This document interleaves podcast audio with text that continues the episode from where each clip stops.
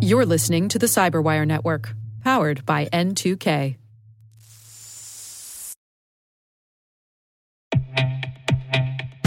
And now, a word from our sponsor, SpyCloud, the leader in operationalizing cybercrime analytics. Traditional threat intelligence is a thing of the past. Cyber criminals are stealing vast amounts of credentials, session cookies, and financial data every day, and it's hard to keep up. SpyCloud is the trusted partner businesses turn to to fully understand their darknet exposure risk and neutralize threats before it's too late. SpyCloud alerts your organization as soon as an employee or customer's data appears on the darknet, so you can act faster than bad actors to prevent cyber attacks like ransomware, session hijacking, account takeover, and online fraud. With insights from the industry's largest repository of recaptured data, protect the digital identities and systems most important to your business. Get your free corporate darknet exposure report at spycloud.com slash cyberwire and see what information criminals have in their hands today. That's spycloud.com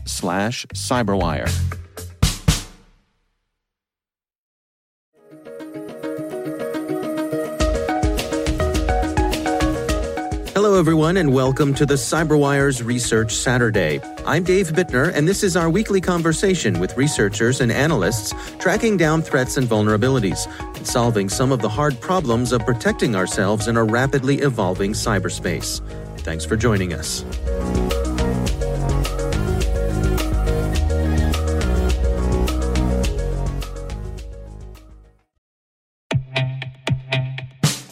And now, a word from our sponsor, Syxsense. Syxsense provides award winning cloud based automated endpoint and vulnerability management solutions to streamline IT and security operations. With its advanced platform, businesses gain complete visibility and control over their infrastructure, reducing IT and security risks and optimizing operational efficiency. With Syxsense, you'll get real time alerts, risk based vulnerability prioritization and remediations, and an intuitive automation and orchestration engine so you can focus on your core business goals confident in the knowledge that your enterprise is secure, compliant, and running smoothly. To learn why enterprises choose Syxsense, visit syxsense.com.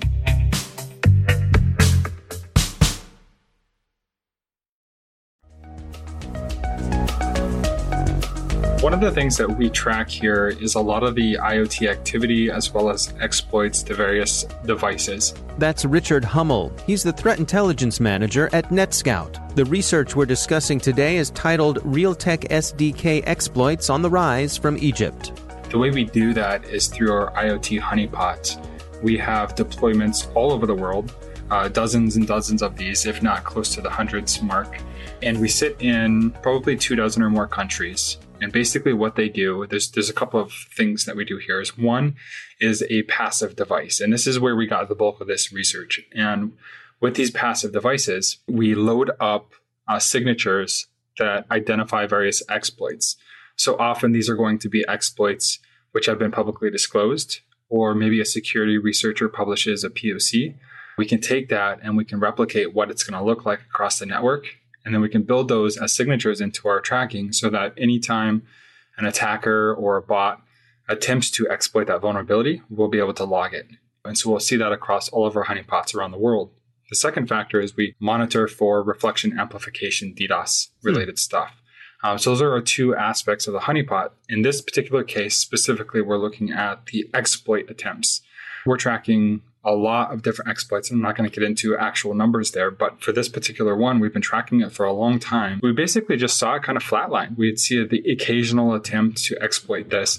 And then all of a sudden, starting in April, we saw this massive spike hmm. targeting this particular vulnerability, in which case this is CVE 2014 8361. Okay. And it was very significant in that it basically had been flatlined before. So we, we started looking, well, why is an attacker using a multiple year old vulnerability and targeting this specifically in this particular region. And on top of that, from Egypt specifically. So we started looking around motivations. We started trying to figure out where the attackers are coming from. Is there a known botnet? Is there an increased campaign? I mean, there's still some unanswered questions here where we're not entirely certain the motivation behind this. Hmm. However, this type of activity is pretty common for attackers that are basically adding to their botnets, basically what we call recruiting. So they're going out there, they're looking for vulnerable devices, and it might be that maybe they were sitting on like Shodan, for instance, and they noticed that there was a bunch of different routers in South Africa that are vulnerable to the CVE. So they took advantage of that opportunity. Uh, a lot of times with crime, it is opportunistic, in which case they realize there's something that they can exploit. It's fairly easy for them to just pull this off the shelf and say, well, I'm going to go after this because I know there's thousands of these devices in South Africa. So let me just go ahead and compromise those and I can increase my botnet size. Help me understand how it works with the explosion of what you saw here, the sudden popularity of it. Is that a result of the nature of botnets itself that when someone discovers a vulnerability, then it sort of feeds off of itself as they go looking for more devices that are vulnerable to this? Absolutely. A lot of the IoT bots out there, they do this type of compromise or this scanning and exploitation attempts programmatically. Mirai is a good example of this. is kind of the first of its kind where it will automatically go out and uh, try to find other devices that are vulnerable, whether that's from brute forcing attempts or various other exploits. The same is the case for any of the IoT malware that has kind of followed after it. Um, Hakai, actually, the DDoS bot that's being distributed here has been around since September. So even that is something that's older that the attackers are using. So a lot of these things, a lot of the exploits that you're going to see, a lot of the distribution capabilities, the propagation, it's all going to be time proven tactics that work for attackers. So yeah, a new vulnerability becomes available, and next thing you know, it's being slaved by a bunch of other attackers. And the same is true with various protocols that become known for DDoS or reflection amplification. Some of these protocols, Memcached is a really good one, right? There was a proof of concept, and then next thing you know, we have the largest DDoS attack on record that occurred, and then a month later, we see another one. So attackers are going to take these and they're going to weaponize those really fast. In the case of Memcached, within five days of that protocol being available, basically disclosed, it was included in what we call booters and stressors, which is basically a paid for service where you can launch DDoS at whoever you want. And it's relatively cheap to do. The same is true with a lot of the IoT bots that we see. Mirai is, is open source at this point because it's been leaked. Satori, same some of the code there as well. And so attackers can easily take these things, they can change them to suit their needs and then they can start loading up a lot of these different exploit attempts as they become available. Or they can pull from a repertoire of past vulnerabilities like this one back in 2014. So, uh, in terms of the flatline that you saw before this took off, so does that flatline not necessarily reflect that people had been patching or anything like that? It might just represent that no one was particularly interested in this vulnerability at the time. Could very well mean that, yes. Considering it's a 2014 vulnerability, I mean, you have five years to patch, right? So if devices out there are not being patched and they're still vulnerable to this CVE, that's not necessarily on the manufacturer. That's not necessarily on various end users. That could be like if it's an enterprise network, or maybe it's a bunch of these routers deployed in, in some type of ISP. Maybe it's like a third party ISP and they're just deploying old school routers, or, or maybe they don't know, or maybe it is an end user at home. They don't realize, hey, I need to patch my devices. I need to change my default usernames and password. It's hmm. pretty common. So yeah, it could it could very well be that this particular CVE just wasn't being weaponized at the time. Um, and then somebody sees that, hey, I'm going to scan this block of IP addresses in South Africa, and I have a whole list of maybe routers that came up. Shodan is really good for this because you can just log in and see, okay, what kind of devices are available via the internet in a particular region, a particular country, or maybe I'm looking for a specific brand of router, in which case they would be able to see that these are there and know that, hey, this device was previously vulnerable to this CVE. And then they can just grab it off the shelf and start launching attacks and see if it works. So tell me about this router itself. Is this a, a, consumer device? What are we talking about here? It is. Yep. So these are consumer based devices. And so often, you know, these aren't going to be updated. I would say that I'm even guilty of not updating my own routers often enough, which I mean, it's fairly common, right? And I'm a cybersecurity professional, so I have no excuse. um, so the average layperson, though, is it, it's difficult, right? Can I even log in? Yeah. Right. There's an out of sight, out of mind, and, and right. I guess also combined with if it ain't broke, don't fix it. Exactly. It's working. The internet's working according mm-hmm. to anybody else using a device. And if you don't know about security and you don't know that you can log in via your IP address to your router and change settings, well, to me, I just plug it in, it provides internet access, and that's all I really care about. Well, I mean, you're, you're going to be vulnerable because you're never going to patch. So maybe maybe some devices have an auto update or auto patch type thing, but often it requires manual pushing the button. And some folks just don't do that. And so, like I said, I'm, I'm guilty of that on myself on occasion. And it provides all these, these devices that are sitting out there on the internet vulnerable to these age old vulnerabilities and CVEs that attackers can use to enslave and create bigger botnets. And, and, to be clear here, with this vulnerability, when someone enlists one of these devices to become part of their botnet, I mean, the device is still functioning normally as far as the user is concerned. They wouldn't necessarily notice anything going wrong. Not necessarily. At first, I don't think they would notice anything. If there was a particular DDoS attack going and maybe it was saturating the network with traffic, they might notice some latency. But as far as to their eyes, they're not actually going to see anything malicious when they're browsing the internet. The most that they might notice is a little bit of downtime or a little latency as they're trying to connect. Um, in which case, what's the solution for that? Restart the router, which is the typical thing to do. And so that might, you know, fix the latency issues at first and then maybe they'll come back. And so that's kind of the reality of these things is like a lot of times users just don't realize that their device is part of a botnet. We published some statistics earlier in the year that within five minutes, uh, IoT devices are being brute forced via telnet attacks. Hmm. Within 24 hours, they're getting exploitation attempts such as this one. At one point, for some of the IoT devices that we brought online, within 60 seconds, they were getting brute forced via telnet attempts. Let's dig into some of uh, the, the technical stuff that's actually going on here. So, the bad guys are doing their scanning. They find a device that's a, a good uh, possibility for infection. Uh, what exactly is happening behind the scenes? So, once they've identified a device what is potentially vulnerable to this, they'll attempt to exploit it using this known vulnerability. And that might be just a weaponized piece of code that says, hey, I'm going to exploit this, or maybe there's a buffer overflow that I'm going to get past once they've successfully executed that exploit, the device is essentially compromised. And at that point, they can then deploy their code or payloads onto that compromised device. In this instance, we saw them distributing the Hakai DDoS bot. Uh, but it doesn't have to be Hakai. It can be really anything because at that point, the attackers have control over that device, that router, um, which is then a zombie to them and they can issue any command that they want really to deploy whatever type of malware they choose. And they can also deploy different architectures, right? So if the router is, is running ARM or if it's running MIPS, they can deploy different types of payloads to complement those architectures uh, and allow the bots to run in a disparate environment that has a lot of these different types of devices in it.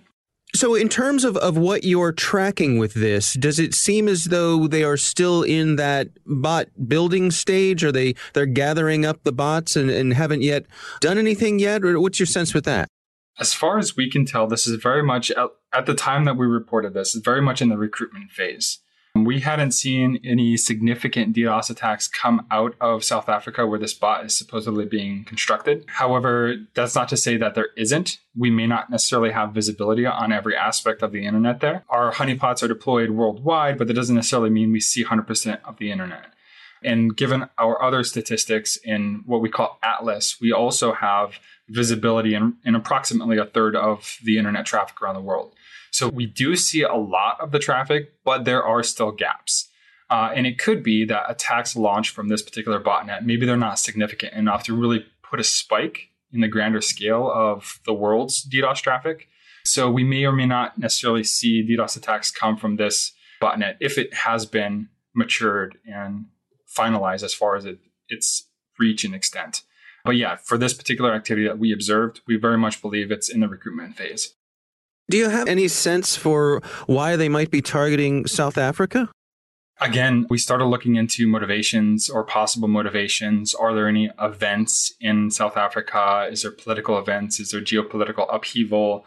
Are there cross border tensions? And the reality is, is, we didn't find anything significant that could tie it to this, which leads me to the conclusion that this is very much opportunistic, as I said before. They identified some a bunch of routers and they figured this is an opportunity for me to expand. Let's go ahead and do it. And maybe South Africa just happened to be that conduit for them. How much of, of this lies with, uh, for example, the ISP? I mean, if this is a router that's being distributed by an ISP, do they have any responsibility for pushing out updates or informing their customers that this is available? I think a, a, lot of ISPs do this already, and most ISPs have some type of DDoS mitigation in place. Uh, I know that NetScout is in pretty much all of the world's first tier ISPs, many of the second tier. And so by the upstream downstream nature of these devices being deployed by consumers, they're often protected by DDoS because they have upstream protection and mitigation via either NetScout or some other competitor that does DDoS mitigation. So even though we might be establishing this botnet and maybe the devices are being successfully compromised, that doesn't necessarily mean that they're going to be successful in their DDoS attempts. But it does mean that the devices are still compromised.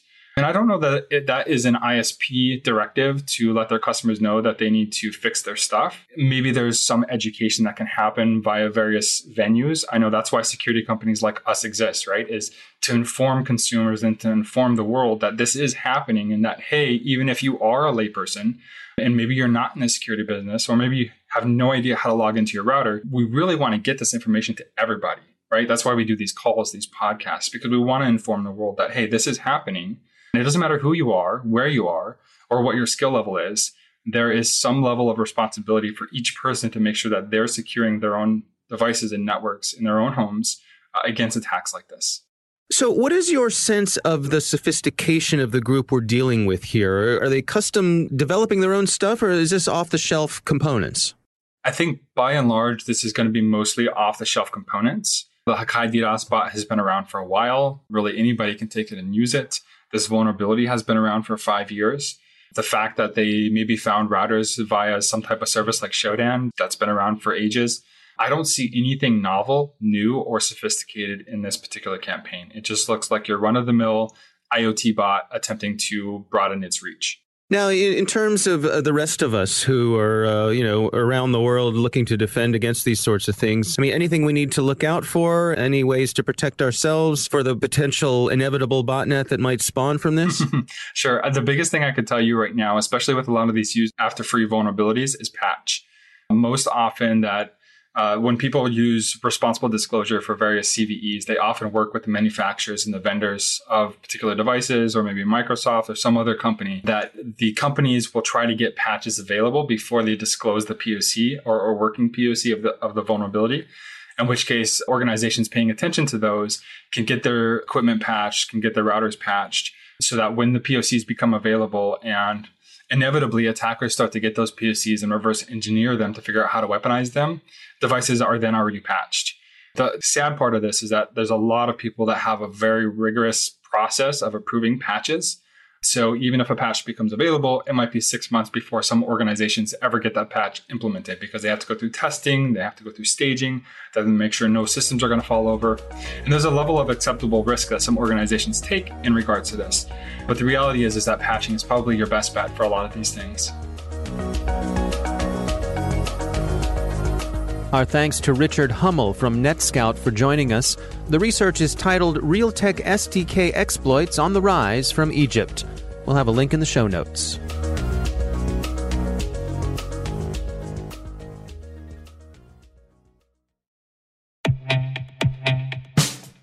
And now, a message from Cyberbit.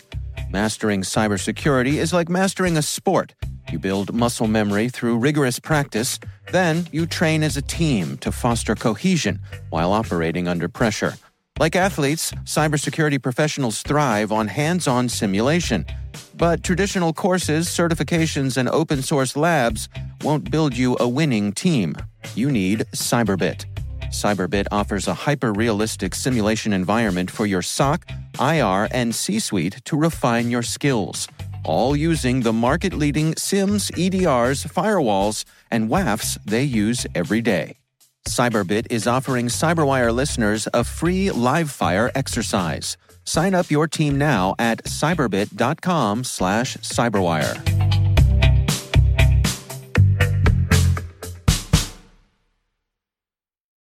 The CyberWire Research Saturday is proudly produced in Maryland out of the startup studios of DataTribe, where they're co building the next generation of cybersecurity teams and technologies.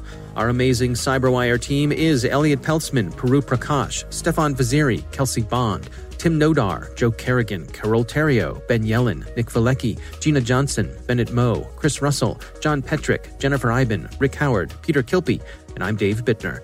Thanks for listening.